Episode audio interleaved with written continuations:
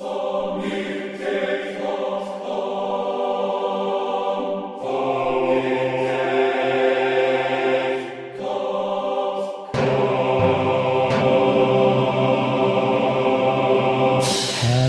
Welcome to another episode of Sonic Talk. This is number 311, recording live today, Wednesday, the 1st of May. Um, I suppose if it was the 4th, I could say May the 4th be with you, but it's not. It's the 1st, so I can't say that. But I just said it anyway. Uh, I'm Nick Batt, editor of SonicState.com, and uh, this week's show, we're very kindly uh, brought to you by our sponsors. iZotope. Uh, if you want to go get a download of RX, which is their excellent sound restoring and fix it program, izotope.com forward slash RX for a 10 day free demo. More on that later. So uh, we're here. We have a slightly different layout. Um, we're last after last week's mega episode where we had six participants, which was great fun, but kind of slightly chaotic at the same time. We're now down to a small, intimate gathering of just the four of us, and uh, we'll start off because we uh, we will be seeing Gaz as we haven't seen him for a little while because last week obviously Gaz was dressed like a, ca- a clown almost thanks to his uh, hijinks playmates uh, in Yeah. the Karl Hyde band.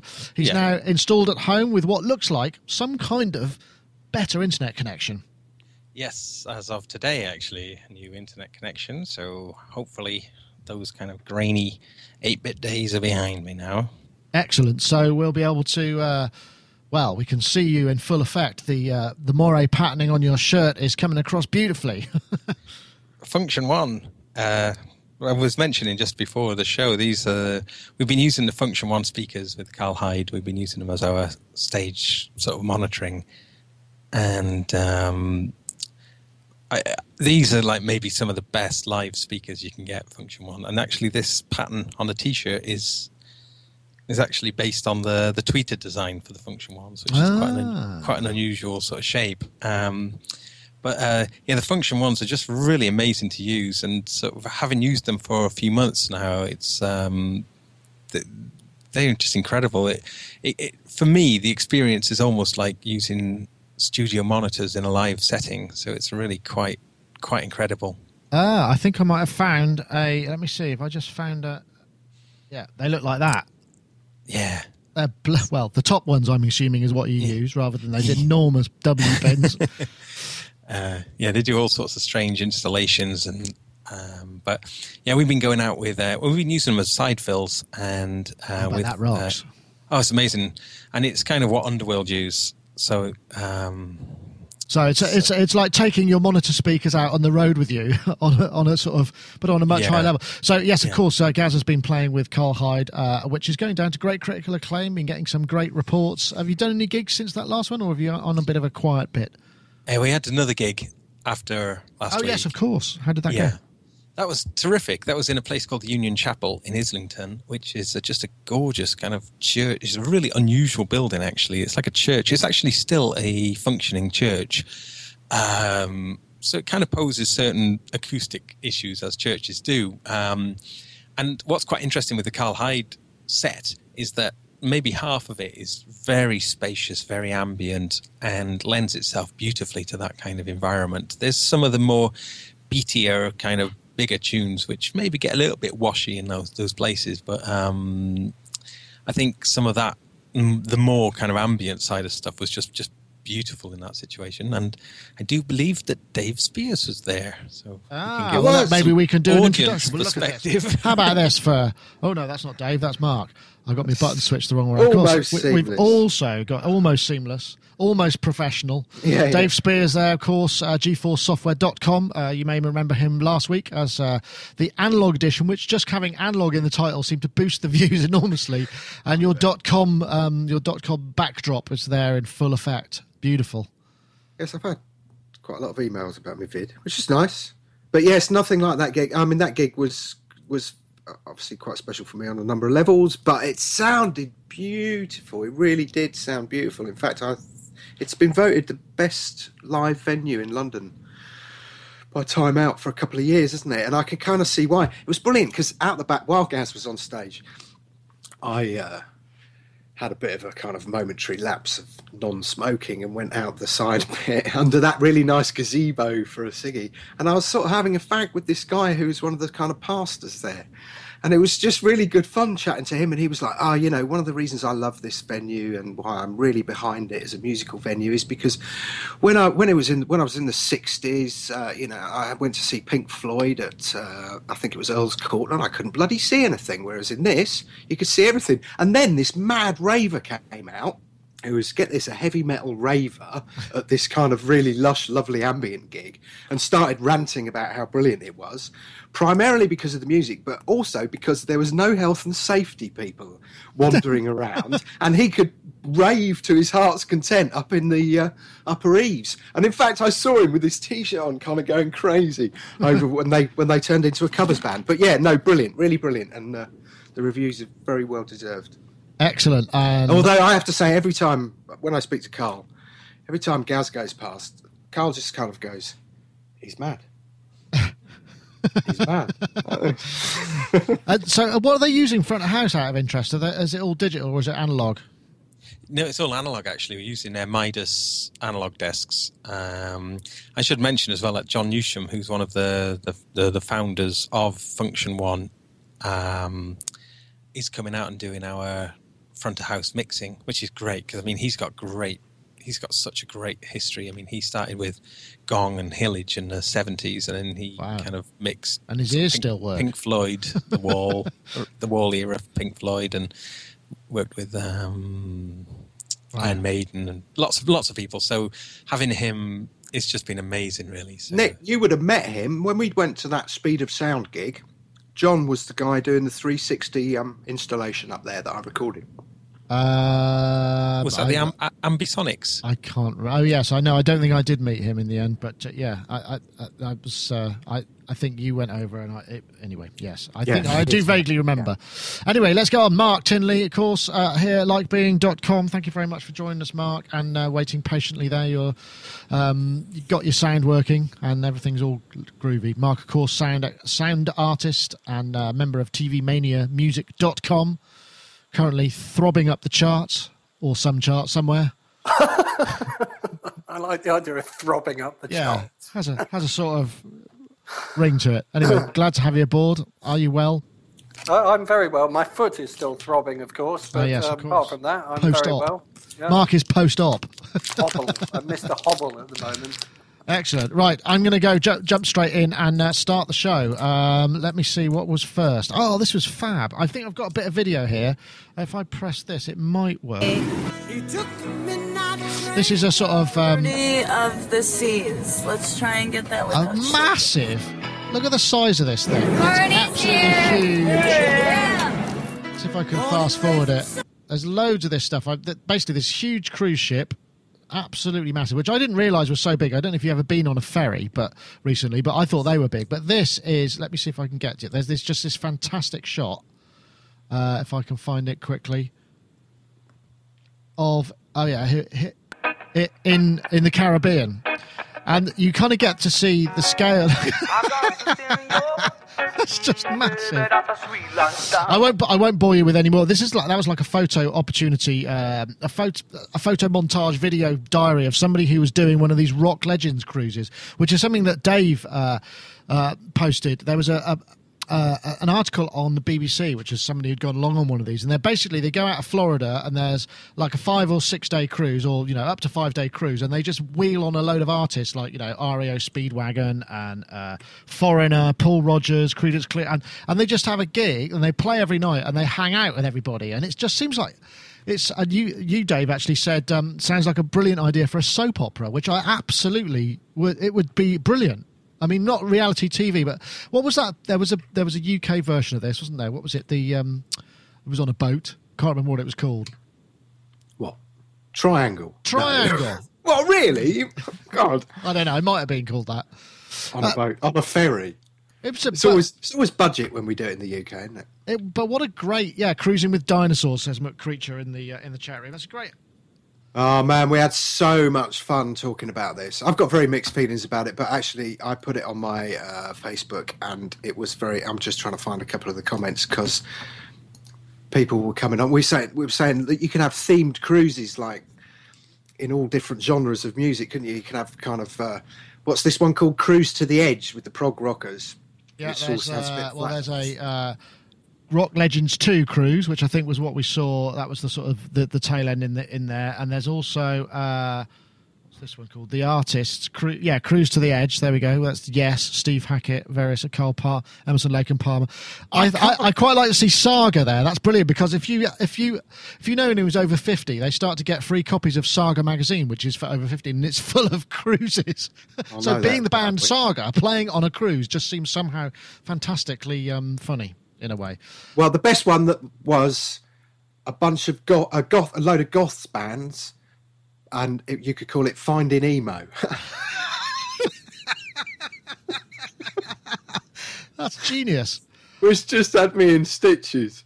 And there's loads. You could have like loads of old punk bands and call it Punks of the Caribbean, but nothing beats Finding Emo. Finding Nemo's pretty good. Uh, Well, I'm not sure about that. I mean, I really do have mixed feelings about it because I think it's a fantastic idea. I just Um, think I, I've never been on a cruise.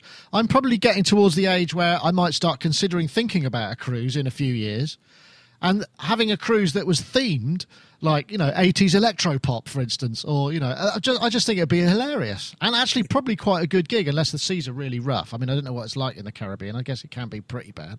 I think the thing with the whole prog thing was that uh, don't forget. I mean, Chris and I worked for these people years ago, and your job, apart from all the technical side of stuff, was to kind of keep mere mortals a million miles away from these kind of iconic figures. In fact, so much so that when people really did desperately want to meet some of them, we'd say no. and they'd say, but why not? Why are you being so awful? And we'd be like, well, you know, have you ever met your heroes? Because the chances are you are going to be quite disappointed. But, and yet now they're like going to breakfast with them and taking photographs of them queuing up. It's just really surreal. Before they have there were so of- many brilliant quotes on this about, you know, Carl Palmer. Was it Carl Palmer's sidekick was confused, thought the dinner plate, the large dinner plates were trays. it's just like you can take these slightly kind of. I mean, uh, I was, I'm being slightly harsh now, but you can take these borderline socially dysfunctional people and just put them in. I mean, you might as well put them behind glass in a zoo or something to a certain degree. It's quite. It's very, very strange. And boy, what a change from the old days. Now, like Steve said on that uh, on the BBC site, you know, I, I accept that I'm public property on on occasions like this, and I worked for him years and years ago, and I could understand that would be a very difficult thing to deal with for any length of time for some people. It's just really strange, really, really strange. I think it's a fantastic idea. But I like the idea of things like the boat rocking around and stuff like that. You know, being caught in a force eight gale. You know, is that a Carl Palmer drum solo, or is that just all the cutlery falling down the stairs? It's got all the makings of a great sitcom. It does. I don't know, Gaz. Can you see yourself? You know, maybe you know, in thirty years. I mean, because I've never done. You know, I mean, we I've been on ferries and stuff, and you get the kind of it's, it's this awful sort of tired band with an arranger keyboard and a and a singer with too much echo, just kind of bashing out the hits. I mean, this isn't all that sim, all that different, except obviously everybody pays a lot more, and it becomes like this Yeah. event. I just think it's a fantastic idea. Well, funnily enough, um, Angie Pollock, who's been playing, I've been playing with in the Karl Hyde band, and Angie's who Nick originally put me in contact with. Um, she's a bit of a she's a bit of a legend, isn't she? Angie, she's played with Peter Gabriel and Goldfrapp for many years, and lots of people. Uh, a few years back, she was on one of these kind of cruises, but it was like a songwriting cruise, and it was going across Atlantic, and I think it was kind of coming up sort of Newfoundland area, and they got caught in a gale force 11 storm, Jesus. and it really it was it was really nearly all over. It the boat nearly went over. Lots of people got seriously injured, and Jesus. it was you know water. You know, it, it, it was a very very. I think if they were very very close to capsizing, and Wow. um, Something to write a song about, though, eh? I bet they got loads of songs out of that that- song. that's right. so that's what they had to do afterwards. Then they had like that as a songwriting as kind of subject material. And so if, I thought fantastic, you know, near near death experience. Um, In fact, somebody said on my post, imagine if the cruise to the edge went down in the ga- in the storm. I hear pun coming. All the proggers would just like all the prog fans would just be mourning forever, wouldn't they? It'd be like you know, Buddy Holly's playing on kind of God. multiple fold. Wow. amazing. Yeah. What- yeah, God, it would be. I mean, that, that's a bleak thought, but I suppose you could fit a lot of them on one Well, go. In one, you could do a lot of them in one go. Mark Tinley, what are your thoughts about cruising? This is On also ships. restaurant at On the end ships. of the universe, isn't it? I'm it's sorry. all like let's go and smash a spaceship into the sun and all that. Um, what my, what are my thoughts about cruising? Okay, I'm going to make an admission. In 1989, I went to see a clairvoyant. I was obsessed with clairvoyance, and I used to like really get into this whole kind of clairvoyant thing. And I was meant to see this clairvoyant at 8:30 in the morning, so I took a pill of ecstasy at 7:30 in the morning, and then I drove to her house. And I arrived on her doorstep, and I had a shaved head. And she came to the door. My pupils were like saucers, and she opened the door and she went, "Oh, well, you'd better come in." And I don't know what she was expecting, and I was expecting. you should have been expecting exactly that, surely. I was expect- expecting to see the spirits floating around, you know, the living room and everything. but she told me, she said to me, you may be lucky enough to find yourself playing on a cruise ship. And I looked at her and I thought, what the hell are you talking about? Why would that even be good? It never occurred to me that it might be like a viable kind of thing to do. But this, um, perhaps this turns that all around and, and this hasn't happened yet. Uh, well, do you think maybe that that's the next phase of the TV Mania project? Will be uh, the uh, Yes. TV Mania cruise. We could see we could see you right here. This could be one of these photos. Could be that that three shot could be you, Nick, and Warren Excellent. And Anthony, of course. and So Anthony. Well, a four shot then. four Yeah. shot, Yes. But I, I don't know. I just sort of, it seemed, I mean, in 1989, the idea of playing on a cruise ship just seemed totally rubbish. It is funny, isn't it? It's a very it's a, insult me, you know, I'm going to be really famous. How dare you say I'm going to play on a cruise ship? But now the whole thing's turned on its head because those people are very, very famous, very, like, absolutely sort of in the ingrained in the consciousness of a lot of people, and they're on cruise ships, and there's something uh, kind of cool about that, isn't there? It's like, you know, a whole new paradigm in touring, isn't it? Yeah, absolutely. I mean, they, they, these were. Uh, I think that there's one actually out on the road the moment. Monday. Oh no, this one was in January. There are more on the cu- uh, that are, are going to be coming. Um, they vary from sort of 800 quid starting price up to sort of a couple of grand, depending on what sort of cabin you get. You know, whether you're in the in the bottom of the ship or on the one of the outer ones with a balcony and what have you. But I, I, I'm trying to figure out a way how I can get onto one of them without actually having to pay anything. You know, just like be crew or, or carry something for somebody. I don't know. I, I really like the idea of it. And, the, and, and in the tech world, they do these things quite regularly. So they, they do like photography ones and they do, uh, there's uh, Leo Laporte on the TWiT network. He goes on one every year, which is like a Mac centric kind of thing where they all go you know so you get lots of the lots of sort of quite big names in the tech world. They go and do a cruise. And lots of people else come along. It's a 10 day cruise. It's also somewhere interesting. You get to hang out with a lot of people that are related. So it's almost like a conference but on a boat which kind of makes sense really because you can't get away and you're, you're there to to communicate and learn and network. And i suppose that would be um that would be awesome i just like the idea of it. I mean i haven't got the wherewithal to organize anything like that but uh, Can I, can I'd I just, I just I just noticed something. I saw that Yes were playing on that cruise ship, and that their singer has changed again from because they ingloriously kind of booted Jon Anderson, the original singer, out because he got ill with acute respiratory failure, and they pulled in a singer from he, from a, a, a Yes tribute band. Is that him on to the Edge. right? I got no, him off of YouTube, didn't they? no, they got him off YouTube. Yeah, they sort of saw him singing in a Yes tribute band on YouTube. Now, I just noticed, I thought, oh, that's not that guy. I wondered what had happened to that guy, Benoit David. And I just looked at Benoit David, and Benoit David became ill and had to leave Yes with acute respiratory failure. Whoa, what's going on That's, here? uh, really weird. Oh my You talk, God. talk to Chris about that. I'll tell you. Really? I just thought No. maybe it's trying to sing those songs. Either singing the songs or somebody's using the wrong kind of talcum powder. Yeah. or somebody's putting something in their tea. Oh, wow, that's a scary thought. I think we should probably uh, put all sorts of disclaimers on those statements before. Yeah, yeah. Yes, They're yes, no. opinions. They're all just opinions, right? Of course, yeah. Thank you, Mark. You you jumped in there. And, and, and, and one opinion I would like to uh, espouse at the moment is it's time's marched on already, and it's time to uh, thank our sponsor. So if you would care to, uh, if you want to spend a moment doing something else, I, I will. Um, press this button and uh, we can say thank you very much to our show sponsor, of course, iZotope, uh, iZotope RX. Uh, I'm waiting for the video to start. Here we go. iZotope RX, uh, complete audio restoring suite. Uh, this is amazing stuff, basically. I mean, ever since it first came out, it was almost like magic when it first arrived. The things that it can do audio repair suite has got uh, remove noise, hiss, buzz, hum, eliminate clicks, lots of spectral things that you could do. So you can select uh, aspects of a sound. So if someone's coughing or whistling in the background, you can take it out of the way, lasso it. It's absolutely amazing stuff for restoring and fixing audio. You can get rid of digital clicking, uh, clipping.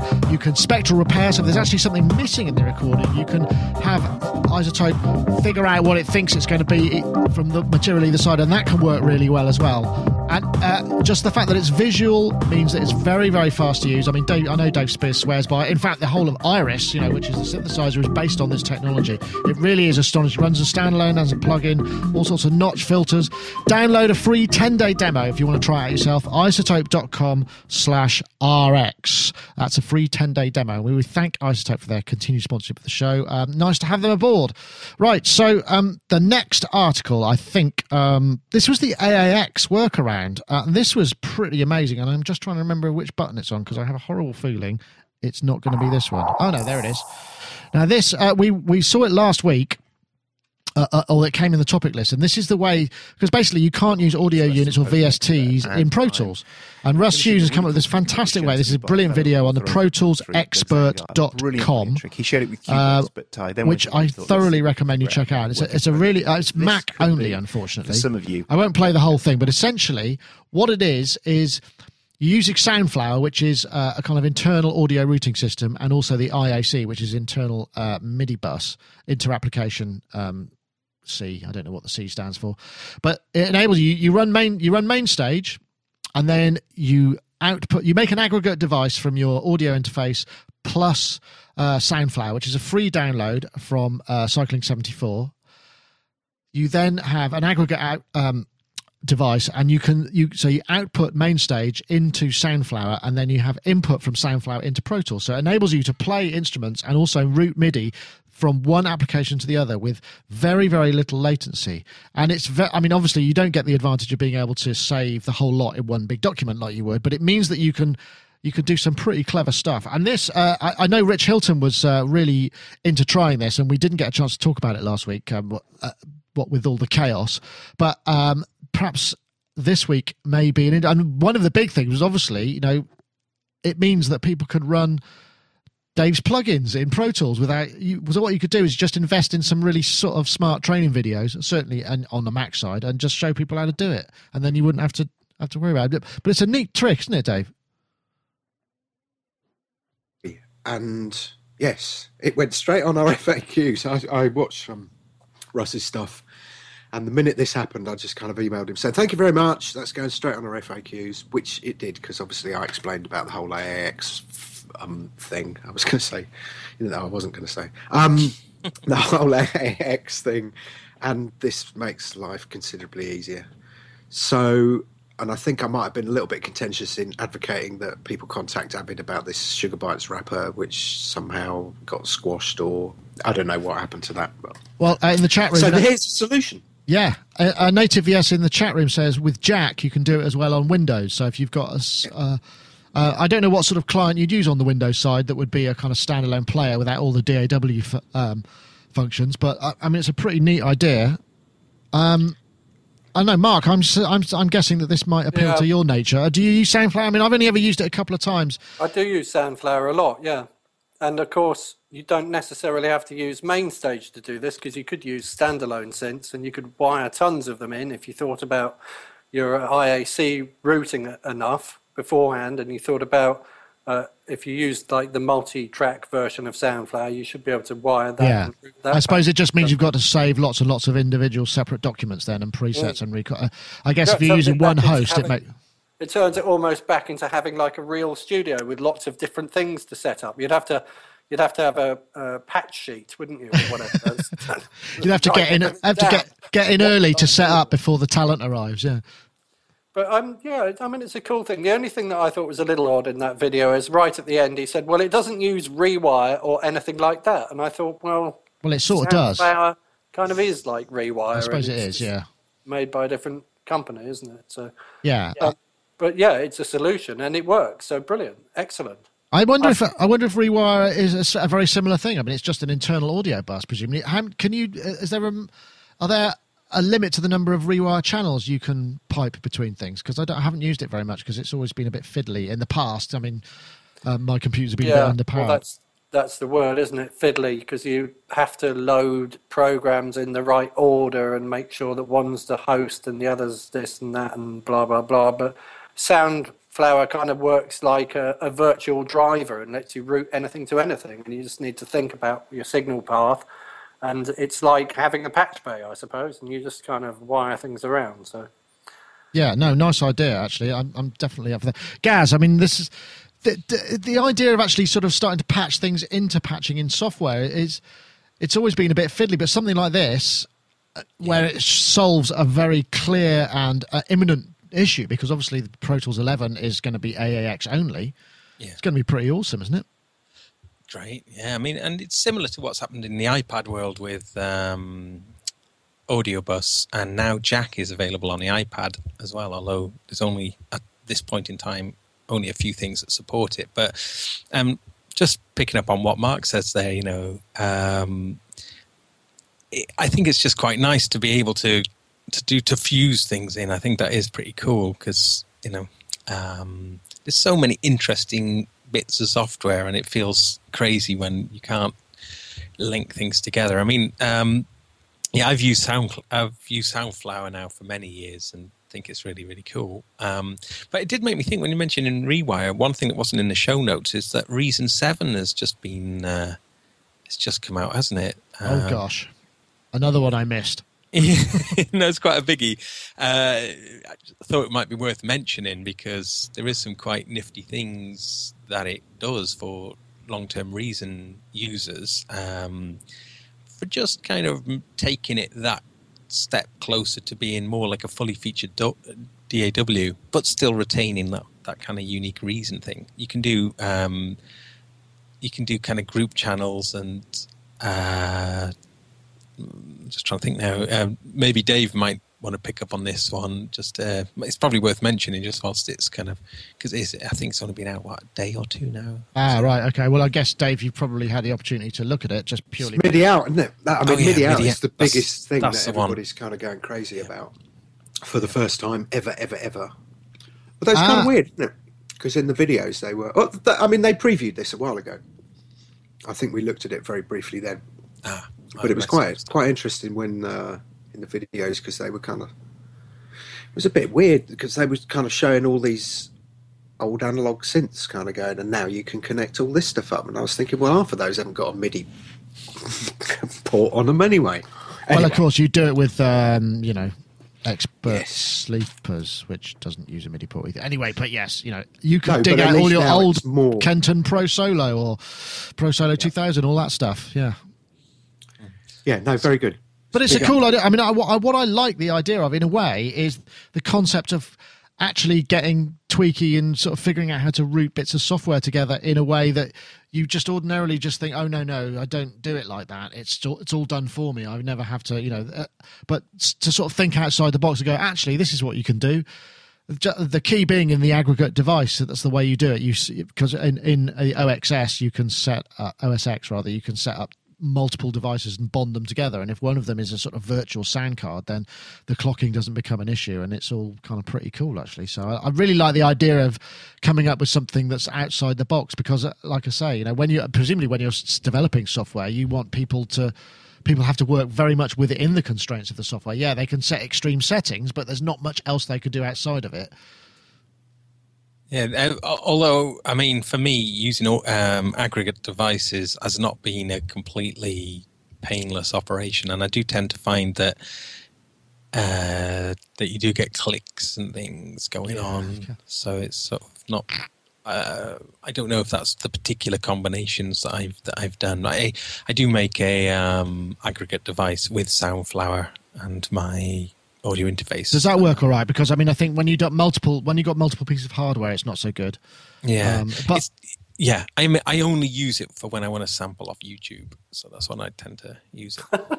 Ah, well, what I tend to do then is just go to KeepTube and download the whole thing Oh, and then extract. KeepTube. That's one way to do it, but it's not very good quality. I mean, but then it isn't anyway, I suppose. And when I'm sampling, I am sampling the most random kind of things. That I Isn't love. there? Isn't there an app for? Um, uh, there is an app for uh, for uh, iPad that apparently will sample off YouTube. I think somebody told me about it recently in a, in a in something. Because uh, funnily enough, I've been trying to. Um, my daughter is doing a school project. Uh, I won't bore you too much with the problems, but it is actually quite an interesting technological journey. My daughter's doing a school project whereby there's the Horrible Histories, which is a brilliant TV show in the UK run by the BBC. Uh, they've got great music in it, and there's they're doing a World War pro- World War Two project, and there's a bit in uh, Horrible Histories which is called the uh, World War Two girls. They're like a girl power, and it's about how the women were. Um, their their status changed from just sort of working in the home to sort of doing jobs on farms and working in factories and munitions and what have you, and they became kind of experts to to help the war effort. And there's a brilliant song which I've recorded. I've only managed to find it on YouTube as a really bad download. All the girls that are singing it are really low voices, so I had to pitch it up a, t- a tone and a half so they could sing it, which I had to use uh, Melodyne for. But then I also had to remove the vocals on it because they're really, really loud. I had to turn them down, and I used uh, the um, Roland uh, R-Mix for just pulling out the, the vocals, and it, that was quite neat. So then I've got this sort of pitched up vocal down, it's, uh, but it's all done from a really awful MP3, so it's just gurning like crazy. But then the girls came in and sang over here. I posted something on Facebook of them, and, and it was brilliant, just to one mic. And I put them all back in, chucked them back on, used used the iZotope uh, alloy, in fact, and um, nectar, just threw it on there, and they sound fantastic. it was all, jobs are good, and now I've got to shoot the video. But uh, um, yes, If you if you want to download things from YouTube, um, I use Firefox, and there's an extension called Download Helper, ah, okay.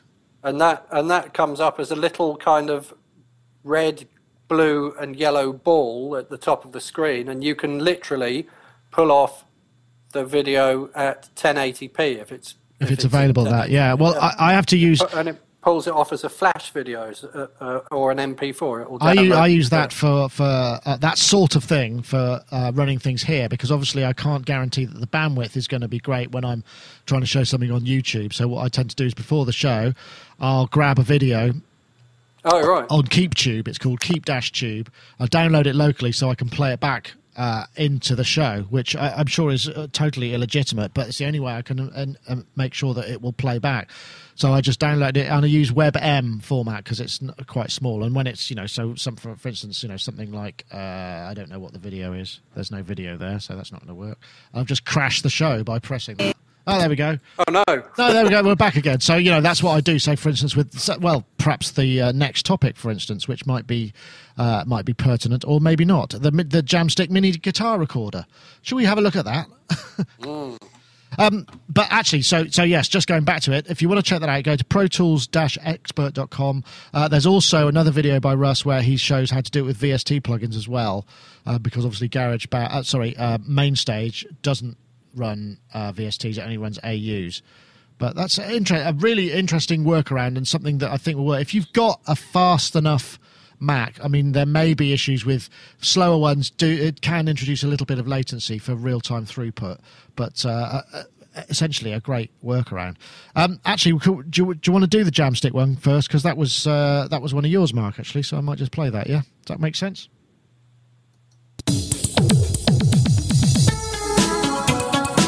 Love music. I've always loved music. I love playing guitar. I wanted to play guitar so bad as a kid. I started every year from the It's time I was so salesy, I can't nine. bear it, You but know, I spent a lot time practicing brilliant. things that didn't sound at all like music.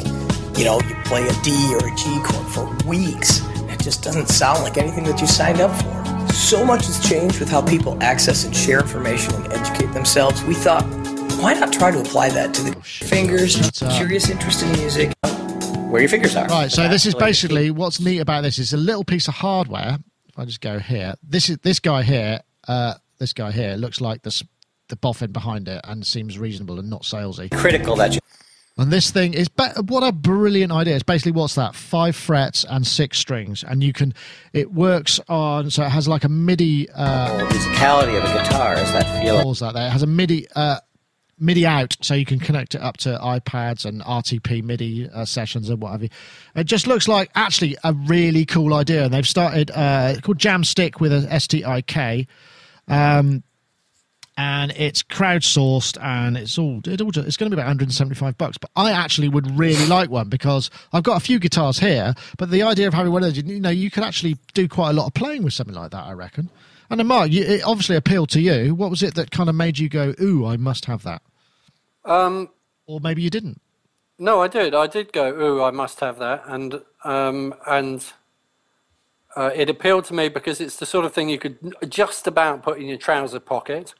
cargo pants yeah definitely Yeah, exactly. Yeah, and um, I just, I, you know, my first instrument's the guitar. So I learned to play the guitar when I was 15 and spent many years practicing it. And um, I may not play it brilliantly, but I certainly play it a hell of a lot better than I play a keyboard. So it seems to me that if I can have some, you know, the more kind of devices that I can have that have six strings on them and act like guitars and allow me to input data into things or allow me to play other instruments, the better. That's all.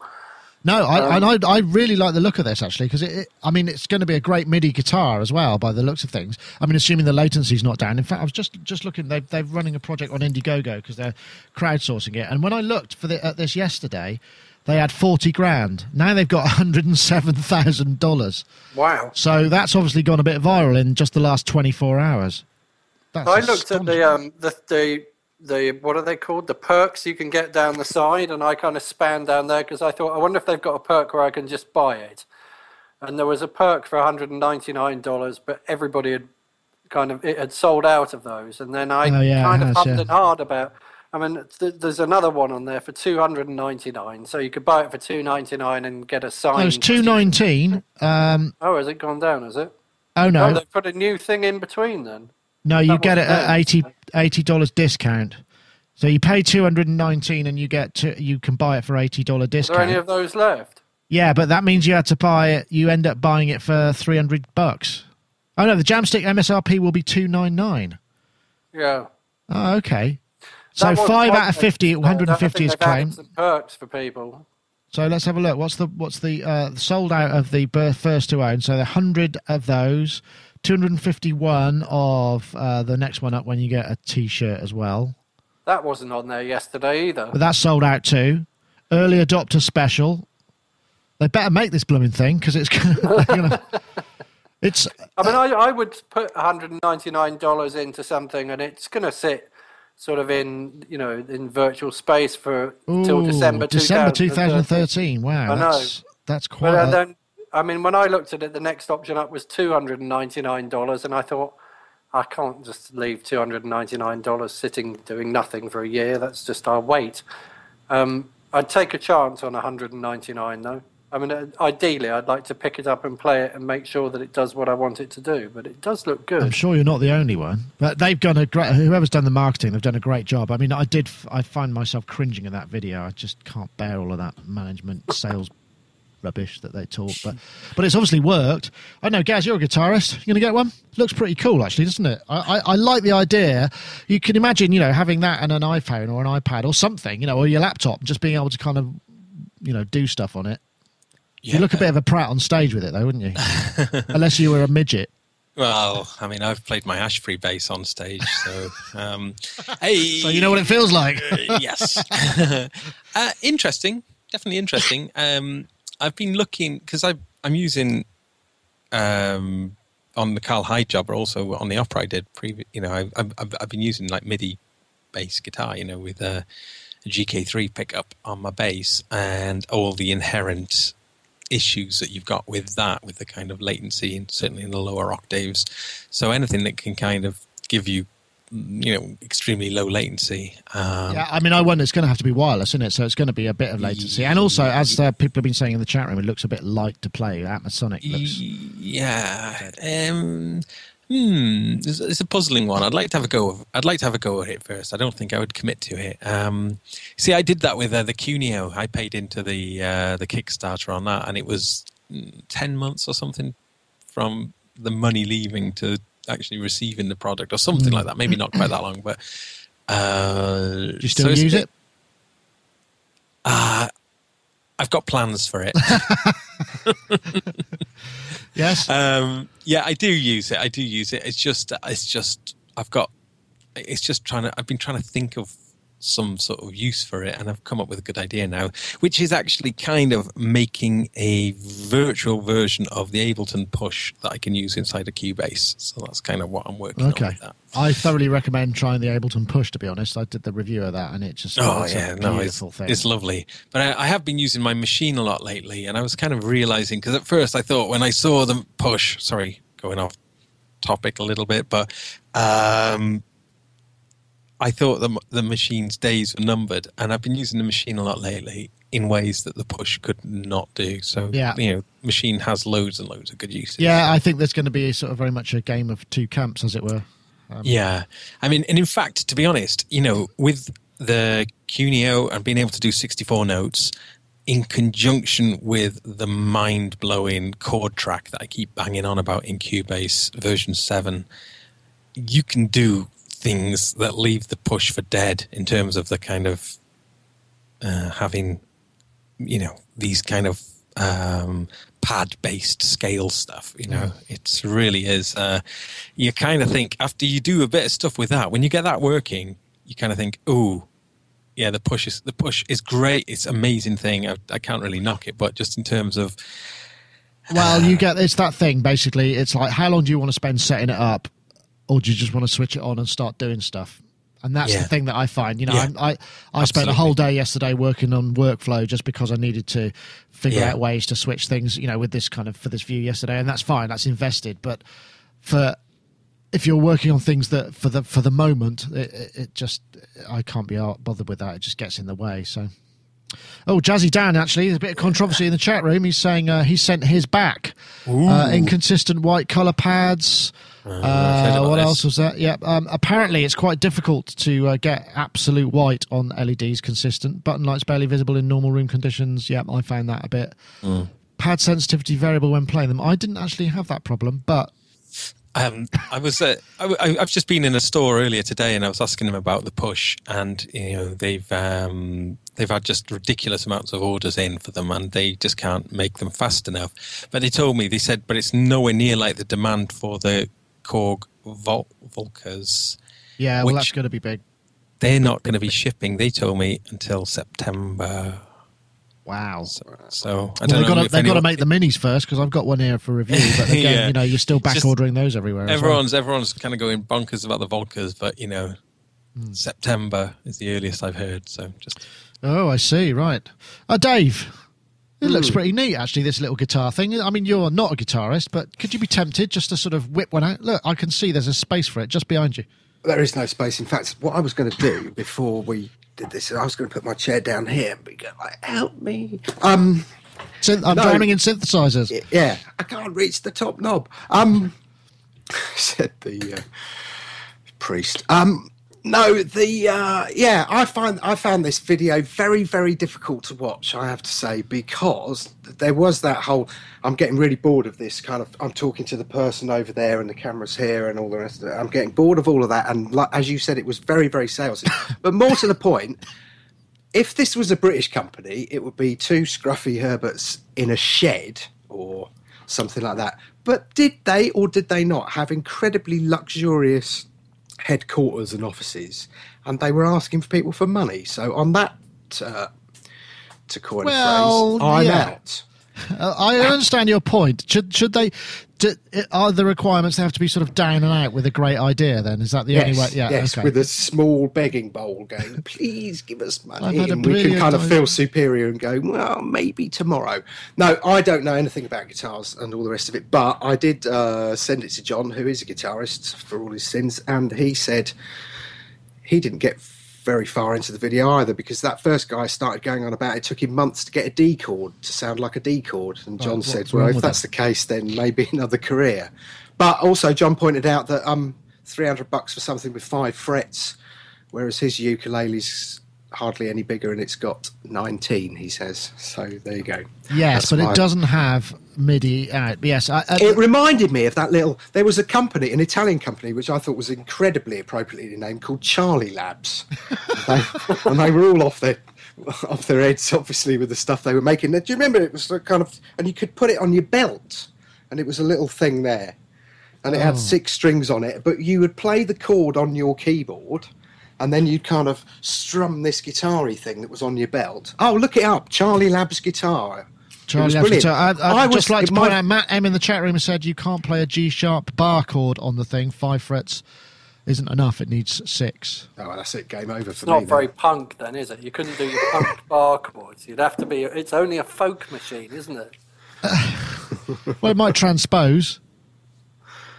Oh, I don't know. Yeah. Well, hopping around your transpositions when you're trying to play Anarchy in the UK is not going to go very well, is it? Well, Yeah, to be playing perfectly Anarchy honest, UK or something playing like playing uh, yeah playing Anarchy on the UK or something like that isn't going to get you a kind of audience of adoring kind of. I gonna could, be just about, I could just about play Anarchy in the UK on the uh, in the UK on my um on my Yamaha one, but that's got twelve frets. Right. I have to like do a, a slightly different bar chord for the, the highest chord in it. Okay. Well, it's I, it. What they've got there is something that everybody goes, "Oh, that's cool. I'd like one of those." Or you know, you would like to try one, and they've obviously convinced enough people to uh, generate hundred and seven thousand bucks. They've got thirty days left, so. By the on the basic, because they had forty or fifty yesterday, but on that basis, they could end up massively oversubscribed. I wonder what happens when you do that. That's an interesting. The one thing I do find a Well- little bit, I, I, I did one of these things for a Lomo um, scanner thing, you know, like a negative scanner for my iPhone. And it was brilliant because the thing arrived just before Christmas, the box with the sort of scanning thing that you kind of put, you attach to your iPhone, which in the pictures looked fantastic, but actually it's just a, like a lump of plastic in reality. That arrived before Christmas. And somebody said to me, Oh, that looks awesome. How's it going? And when I went to download the app, the app wasn't ready. And in fact, the app was only released like about a week ago. so everyone was laughing at me. So once bitten, twice shy. Yeah, well, I mean, you get the same thing. I mean, look, it's it's not you know there are certain manufacturers amongst the uh, current crop that uh, announce things and see whether anyone's interested before they actually bother to make anything other than a mock-up. It's not it, you know it is a way of working, I suppose. It's just a way of I mean, it, funding yeah, it in the I mean, first place. Maybe that's a great idea. In theory, if they over get oversubscribed, they can um, just make more of them, can't they? I mean, it's like you are getting a product at the end of it that's supposed to be two hundred and ninety nine dollars, and you're getting it for one ninety nine or two nineteen or two thirty nine or whatever you whatever price point you've gone in at. Or not I guess all. it means it, it gives them an opportunity to market it directly to their customer. They don't have to go through guitar shops with the first batch. Um, Yeah, it is a great idea. It is a great idea. It's just I wish that guy wasn't so salesy because it put me off a bit. But let's try it. So if you want to go, you go uh, Indiegogo. It's an Indiegogo project. Jamstik uh, with a K, not a CK. Um, yeah, There's a you're in- software company called Jamstix, and they're quite good. Is it's nothing to do with this. I Jam- just thought, hmm, I thought it was the same people. at Jam first, sticks to a lot of things. with an X. Yeah. Yeah, no, they were good, but I thought it was them. But Okay, it's yeah, not. I'm not sure if that's them. All right. Anyway, uh, one more time for another quick one. Um, we could we can take um, we can take questions on this one. Anybody seeing? Bag. Any, sorry, bag. did you say? Bag. Did you just say bag? All right. Okay. This is luggage then. All right. This was a good one. I like. I, uh, you know. You know me. I love a bit of luggage, and here's some Oh. luggage. This is uh, uh, actually this luggage doesn't excite me particularly, but it just the general thought of luggage excited me. These are organizer bags for musicians. They're a protection racket. Uh, three mini bags, which have just got nice little bits of netting and uh, all sorts of pockets, and you know they're just they're just things of beauty. I think the mini bag range in stock now, small one is tw- 19 quid, 20 quid, 25 quid. Uh, liking bags, um, I, as I said in the topic, something about look, because every time I go to a trade show, I think, oh, look, there's a place that sells luggage. And I go there and I'm looking for something. I don't know what it is. But when I see it, I know that I'll have to have it. But I've never seen what it is. I've never found it yet. It's the piece of luggage that just fits something notional in my head that I'm not sure what it is. Do you think that's a kind of a common thing, or is it ju- is it just me, or is it a bloke thing? Well, you you're taking a lot of gadgets and stuff with you when you do those kind of things, aren't you? And there's lots of leads and lots of little bits and bobs. So you know that so something like that is kind of very appealing. Um, you know, a bag that's specifically designed for gadgets and whatnot. So, um, but I, I'm a little bit of a luggage fetishist myself. You see, I'm not talking man bag. No, not Oh. man bag. I am talking man bag, and I got to show you this little beauty that I I got in um, uh, that I got in Berlin. Look at this lovely thing. This is That's a handbag, Gaz. it, it- no, it's a man bag. It's a man bag. I Oh, feel okay. quite manly with it. Is so, it because it's got a shoulder strap that makes it a man bag? uh, And it's leather, of course. If it's leather, then it can be a man bag. But look inside here. This Oh, okay. you see now. This was cool because there's a little bit that my iPad goes into with its big rubber bumper that I take it around in. Uh-huh. But also, it was also the thing that clinched the deal earlier today when I found that this fitted in. Ah! You this. got an OP1. No, look at you. Look I at just you with got your. it. Oh, you got it. I just got it. I just got it now. I just got it just before the show, so I haven't haven't used it yet. But I took the bag. I took the bag with me, and that was the thing. If it fitted in the bag, then it was coming home with me. Job's are good. Wow. But yes, so so you see, I was just that was all a big scam then on my part, just to show off my my OP one. Oh yeah, retailers, watch out. When Gaz has got some a decent gig, he's just going mad for it. Maybe he's he's going to order a Jamstik. What else is it? Here, I've got some. Do you want to buy this? within the bag? I've got this special stuff that's just brilliant. Do you want to buy some?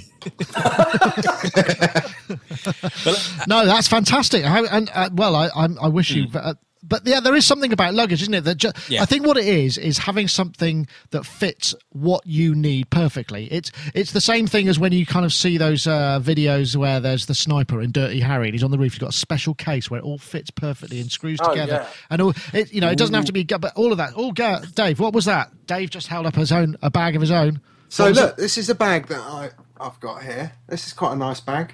That's got a typewriter in it, hasn't it? You check this out. Even better.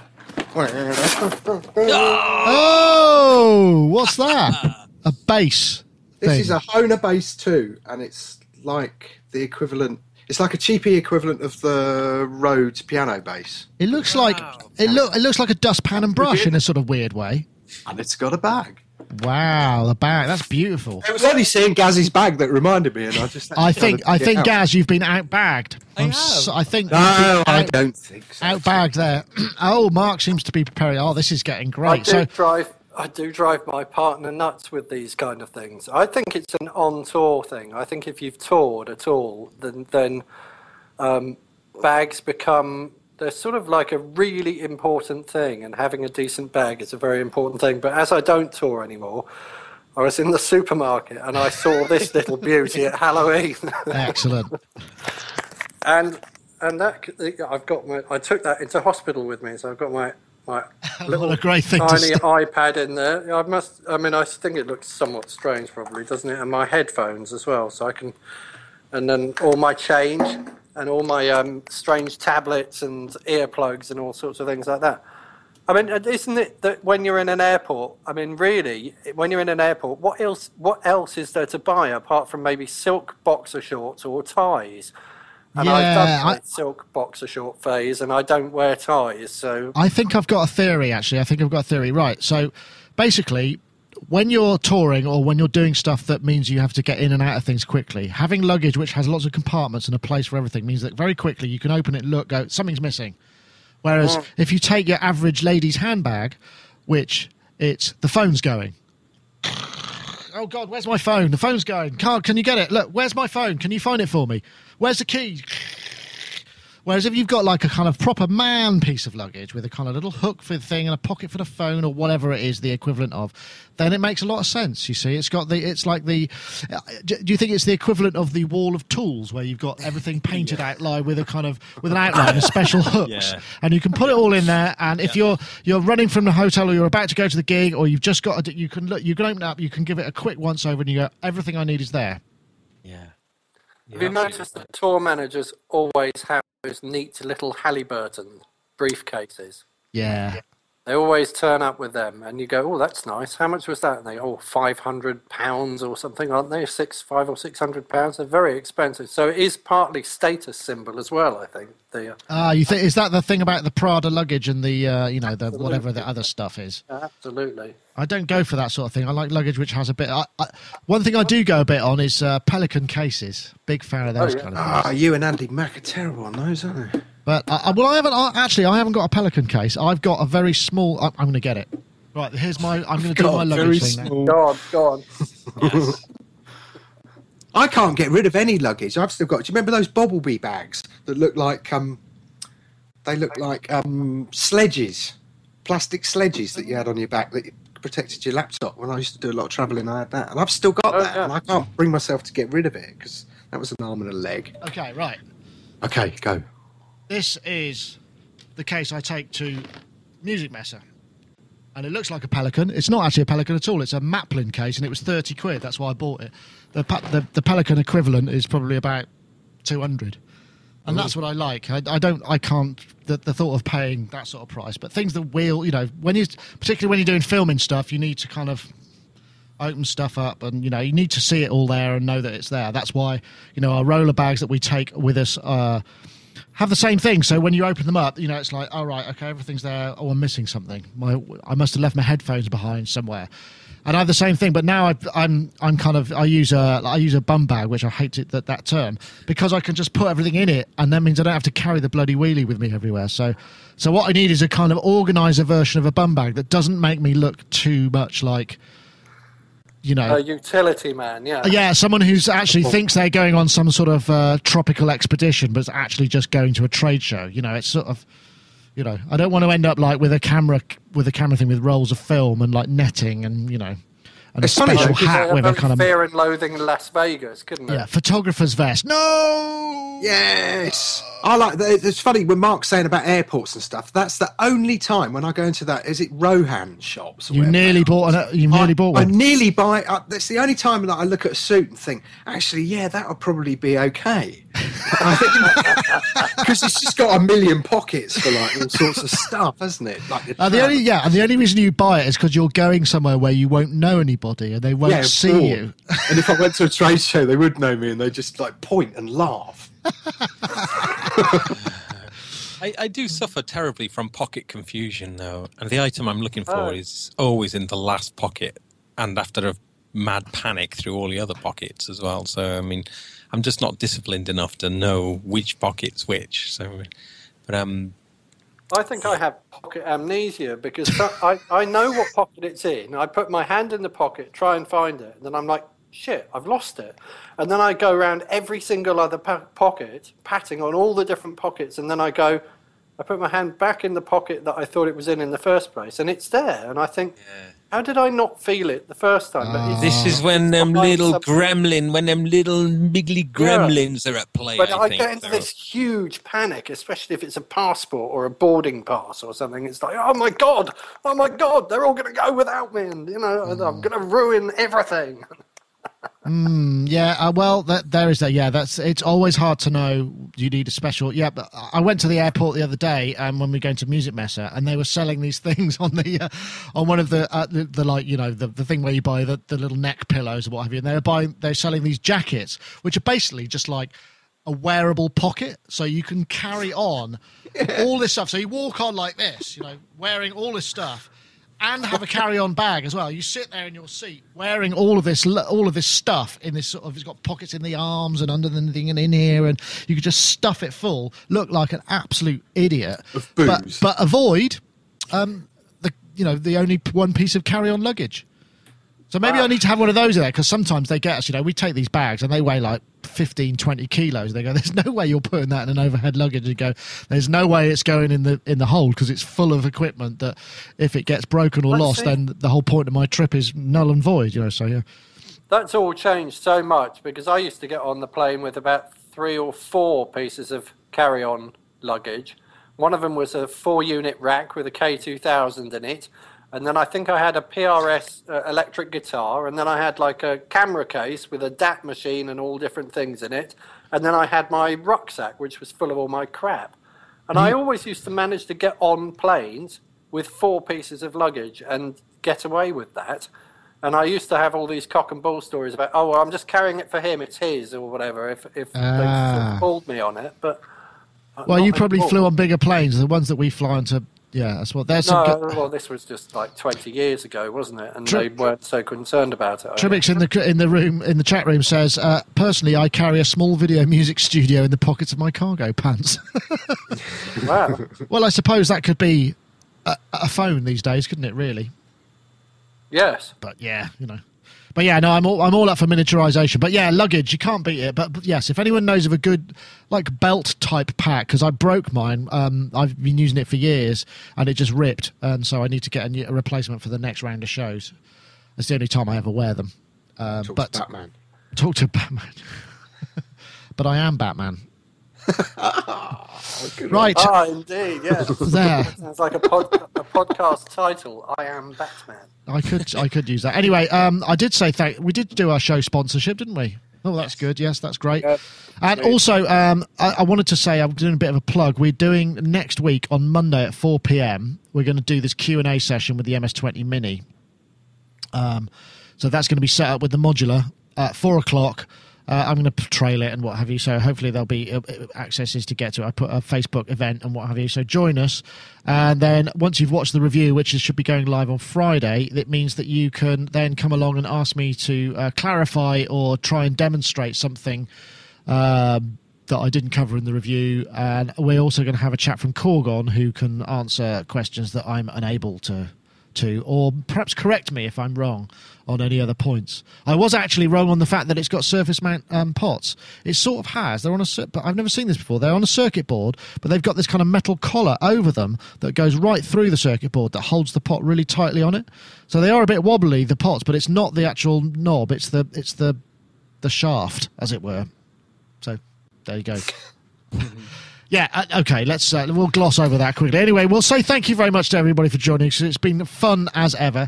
We'll start with Gaz because he's still in glorious video technicolor, full frame rate, not blocky at all. It's it's just a pleasure to have you aboard there, Matt, in such Yeah. in such high resolution. Thanks, Gaz. Yeah, I think the problem before you see because we had uh, the engineers have been out for two days that it was a there was a very very very peculiar problem and that's why it'd been bad for years actually. So Ah. it's, um, Someone been weeing outside your back door for years and years and years, and it's just dis- just rotted the, the cable or something like that. Or, oh, that's what's happened, right? It's a dog. what it was is a dog that passes in the same place every day for years and wheezes in the same place, and it's just eaten away. That corroded the fibre. so No, I I'm quite I, I'm quite excited now because I literally I picked up the OP one, literally dashed back here. That's why I was slightly late logging on, and I haven't even Oh, so you've I've got not- some fun ahead of you. not even played it yet. That's so going to be fun. And of, uh, I think it'll hook up to the iPad as well. I think you can use the audio. interface. Anyway, I, I, Yep. let's we'll we'll leave you to discover that for yourself. Okay. Anyway, and also uh, thank you very much to uh, Mr. Dave Spiers over there, GForce Land, surrounded by modulars. And Oh, oh, what's and my baby. and the bass? My piano bass. What is- yeah. has that got like has that got tines in it then? No, no, some. It's an organ. It's not- it's a not divide that. down, is it? Yeah, yeah, yeah. Oh, this is like from 1960. Actually, we're doing it. I'm going to be really previous here. Um, we're gonna, we've sort of done this as an expansion pack for M-Tron Pro. A kind of apologies for being late with the 64-bit M-Tron Pro expansion pack, and uh, we'll be putting that on our site for free. But there you Ah, go. okay. Well, Not, you not heard it here, yet. folks. Not just yet. Yeah, Tuesday. Tuesday. I'm saying Tuesday. It's going to be Tuesday, right? No, I don't know when Okay, it's going to be. Tuesday. Actually, he just told me that I can say that, so I Great. can now, now pass the ball. Well, thank you very much, Dave. And we'll also say thank you to Mr. Mark Tinley over there in Bedfordshire. Uh, I seem to be able to remember where everybody lives at the moment, so uh, enjoy it while it lasts because it probably won't last forever. So anyway, th- oh, that's not it. It's that one. So yeah, thank you very much for joining us, Mark Tinley, and um, uh, we'll hope to see you again soon. Um, you're very welcome. I've got a uh, very small request of anybody who uh, knows anything about music production or songwriting, and that is I'm in the middle of writing a song, but I'm sort of getting a little bit stuck on which direction I should go in next. Least of all problem, or most of all problem, perhaps, being that I can't really sing it. Um, but I've put it on my SoundCloud page. So if I put a link in the show in the in the chat room, would Yeah, yeah, go and put- listen to it and comment on it and tell me what it needs because I'm sort of a bit in the can't see the wood for the trees kind of mode. Are you ready to paste the link so I can uh, show it in the. Oh video yeah, I'll stream? do it now. Yeah. So uh, yeah. Oh, that's a, so a bit of online collaboration. Yes, Let's please. see. I mean, it hasn't got any drums on it at all, or percussion, or anything like that. So if anybody fancies um, uh, throwing some drum ideas at me, it doesn't have any bass on it. If anyone wants to throw a bass idea at me or any of that sort of stuff, I'd be very interested to hear. Okay, let's have it. Let's have it. Um, right there, you go. it's in. I've clicked it into the um, thing. It's a. It's There called we go. Home. Uh, SoundCloud.com forward slash Mark Tinley, one word, new song, Home. Yes. There we go. Thank Ah, you. great. Excellent. Brilliant. Thank you. And uh, that's it uh, for another week. Uh, that is the end of the show. I will press stop and things will cease. Goodbye.